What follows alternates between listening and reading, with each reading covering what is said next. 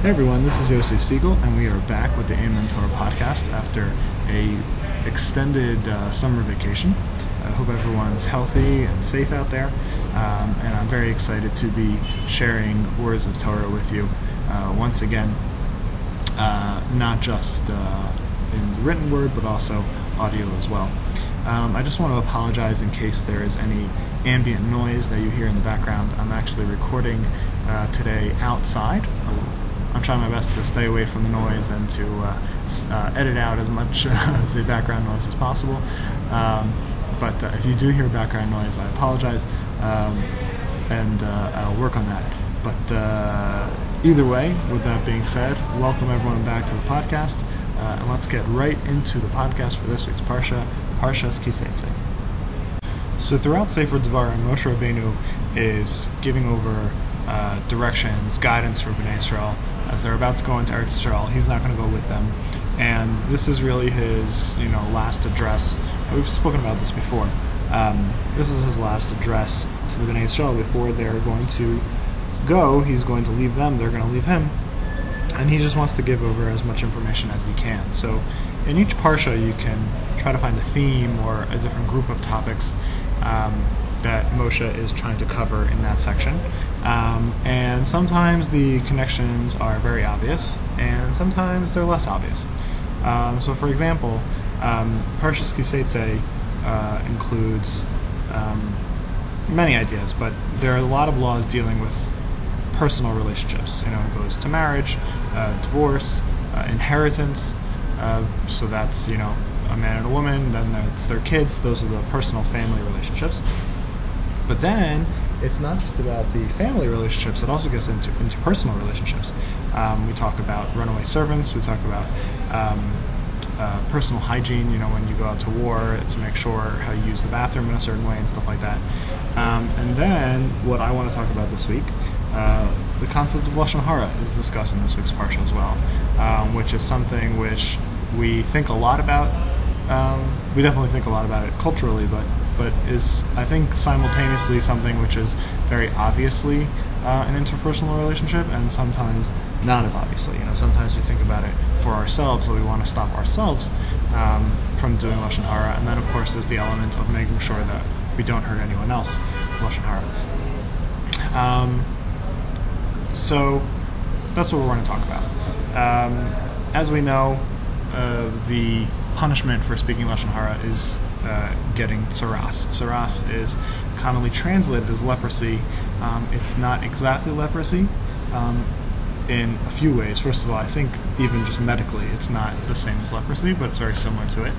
Um, but another aspect of that is totally different from leprosy is that leprosy is a physical condition brought about by, I don't know, infection, bacteria, I'm not really sure, but um, Tzaraas is completely spiritual. The getting Tzaraas has to do with your spiritual state. The um, recovering from Tzaraas has to do with your spiritual state. Um, and the uh, most famous instance in the Torah of someone getting Tzaraas is, of course, Miriam.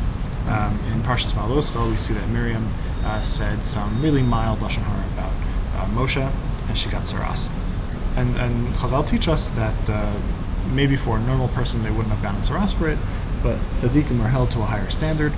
Everything Mara says, they're judged k'chot ha'saira, they're judged like a very thin string. Right, there's a very small line what is good and what is bad when it comes to a tzaddik, and therefore Miriam uh, was punished for it. And uh, for the rest of the nation, this was a very important idea to show them that no one was exempt um, from Lashon Hara, no one was exempt from Tzaraas. If Miriam could get it, anyone could get it. And this story is mentioned again in this week's Parsha, in Parshas Ki Seitzei, um, in Perikop Dalid, uh, Pasuk Ches, where, and then Tes, where it says, Hishomer b'negad Tzaraas, lishmor b'ov lasos. Be cautious regarding Tzaraas, to uh, be very cautious about it and to do. K'chol asher yoros kama Kohanim alavim kasher tzvisim tishmor lasos. Like everything that the Kohanim uh, tell you to do, that's what you should do. Now this is referring to the Um, process of recovering from Tzaraas, which is that you have to go to a Kohen, and uh, he t- he's the only one that can tell you you actually have Tzaraas, and uh, he gives you instructions of what to do, and he's the only one who can tell you you've actually recovered from Tzaraas. Um, And then Moshe follows that up in the very next pasuk that says Zachor asher asah Hashem l'kach Miriam b'derech b'teis mitzrayim. That's the end of the uh, story, right? It says, remember what Hashem did to Miriam when you were going out of Mitzrayim. So Moshe is, it seems, still on a simple level, that Moshe is reminding the Bnei Yisrael here of the um, of the tremendous uh, avera that uh, Lashon Hara is, and the punishment that you can get for it, of Tzaraas, and that even someone like Miriam was not exempt from it. Um, and actually Rashi mentions over here that this is actually where we see very clearly, even though Tzaraas is discussed in detail um, in Sefer Vayikra, Um, this is the first time, this is our clear, clear connection um, that Tzaraas is in response to Lashon Hara. So that's the simple explanation of why this is here. But the Ramban uh, takes this idea a little further. The word Zachor in the Pasuk, right?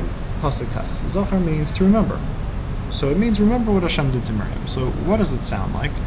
Um, It sounds like, you know, keep this in mind, right? This is an important idea, and, and keep this in mind. You should remember it. But the interesting thing is that um, a lot, many times throughout the Torah, the word Zachor is used, and it's not just, you know, this is something important for you to remember. It actually becomes a mitzvah. You're commanded to remember it. Um, two famous examples. One of them in this week's parsha, right? Zachor asher asah lecha Amalek. Right? Remember that which Amalek did to you. And it's not just, you know, it's a good idea, keep it in mind. We are commanded to keep it in mind. Another example is in the Aseres HaDibros in Parshas Yisro. We say, Zachor es Yom HaShabbos l'kacha, you should remember the day of Shabbos. And these are commandments, these are mitzvahs, right? It's not just, you know, remember Shabbos, you know, put on your calendar that Shabbos tomorrow. They're actual commandments that, it, with, I, I hope I'm making myself clear as to, you know, what the difference is between that. And therefore, says the Ramban, right, when Moshe says over here, Zachor, um, what happened to Miriam, he's not just saying, remember what happened to Miriam and therefore don't speak Lashon Hara. He's saying there's a commandment to remember what happened to Miriam. So what exactly is this commandment of Zachor? Right, like we said, the simple explanation would be, okay, just remember it. Right, just remember that this happened. Right? But if it means don't just remember, there's an action that needs to take place here. There needs, there's an active part over here, like keep Shabbos, like get rid of Amalek, remember Miriam. We're not, there's something here which is not completely clear. And whether that's in our understanding of what happened with Miriam, whether that's in our understanding of the word Zachor, uh, we will discuss. So the Ramban looks back at Shabbos. When it comes to the Aseres HaDibros and Shabbos, there's a very famous um, uh, distinction. Um, the Aseres HaDibros are listed twice in the Torah. The first time is in Parshas Yisro, like we said, and over there it says Zachor es Yom HaShabbos l'kacha. And the second time is actually in Parshas Vaeschanan, here in Sefer Dvarim, but it doesn't say Zachor, it says Shomer es Yom HaShabbos l'kacha. Now Shomer means keep, or it means to watch. It means over here to keep the mitzvah, actually do the mitzvah. That's what Shomer means, right? So what is the difference between Zachor and Shomer right now, right? If Shomer means to keep the mitzvah, Zachor means to remember it, but what exactly does it mean? It can't mean to keep the mitzvah, right? We don't know what Zachor means exactly, but we know that it can't mean to actually keep the mitzvah because that's what Shomer means in Parshas Vaeschanan. So what is Zachor adding to the mitzvah of Shabbos? This is where the Ramban says something very interesting. Shomer means that you're keeping the mitzvah, but you're keeping the mitzvah, it's not just you're doing the mitzvah, you're keeping it in your soul, you're keeping it in your actions, you're showing doing the mitzvah, the mitzvah is important to you, right? It's inside of you, like, oh, it's Shabbos, it's Shabbos, oh, I'm so happy that it's Shabbos, you know, and I'm going to keep Shabbos, I'm going to do all the things, that sounds great. Zachor means it's something which the Ramban uses the phrase shover b'fiv, which is a common phrase in Chazal, which means that it's, it's very common in his mouth. What do we mean by that? There's a famous saying, which is very true, which is that actions speak louder than words.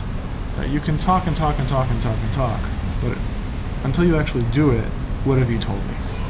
But the truth is that someone who's doing the actions and also talking about it is all the more better than the person who's just doing it without talking about it. Why are you talking about it? Why do you talk about something? Why do you constantly bring it up? Because you have an enthusiasm and you have passion for that thing. And when you And when you have an enthusiasm and a passion, it's just naturally going to come up in every single thing that you do in your life. All your conversations, all your things, it's always just going to be mentioned and mentioned and mentioned. And whether it's for yourself, because it's so important for yourself, or whether it's because you feel it's so important for others to hear about it, if it's meaningful, it will find a way to come out in your life. So this is the obligation of Zachor. Don't just keep Shabbos. Get excited for Shabbos. Don't just remember what Amalek did. Understand what evil is, understand why Amalek fits that description, and eradicate that evil from yourself and from the world around you if you can. And when it comes to Lashon Hara, don't just try not to say Lashon Hara. Say nice things, and make an effort to say nice things, and, and make an effort to make it that everyone around you is saying nice things. And as we see from the story of Miriam, even the smallest light can cause great damage. And that's what Zachor's coming to teach you. And the truth is that it's not just by Shabbos that we see Zachor and Shomer together. By Tzaraas, we see the same thing. What did we say in Pasuk Ches? Right? There's these two psukim over here that talk about Tzaraas. And what did we say in Pasuk Ches? We said, He Shomer b'negar Tzaraas.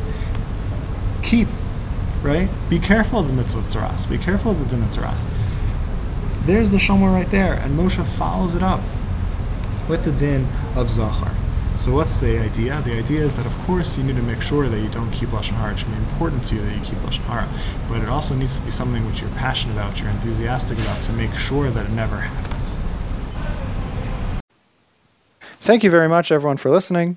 For any questions, comments, or to subscribe to the email newsletter, please email me at aimemtorah at gmail dot com. That's A I M E M T O R A H at gmail dot com. The email newsletter will give you updates for Aimem Torah, as well as the written version of the Dvar Torah in your inbox, along with an M P three download of this podcast. The podcast is also available on iTunes. Just search for the Aimem Torah podcast or my name, Yosef Siegel. Please check out the blog itself, old ideas for the modern mind dot blogspot dot com, where you can get the written version of this week's Dvar Torah, as well as the archived versions of the previous eight years of Aimem Torah Divrei Torah. Please check out my website, hashkafa handbook dot com, where this podcast is hosted, and learn more about my book, Reality Check, A Handbook of Hashkafa. And finally, please check us out on social media. We're on Facebook at facebook dot com slash aimem torah, and on Twitter, Twitter handle at aimemtorah. That's A I M E M T O R A H. Thank you very much, everyone, for listening, and have a great Shabbos.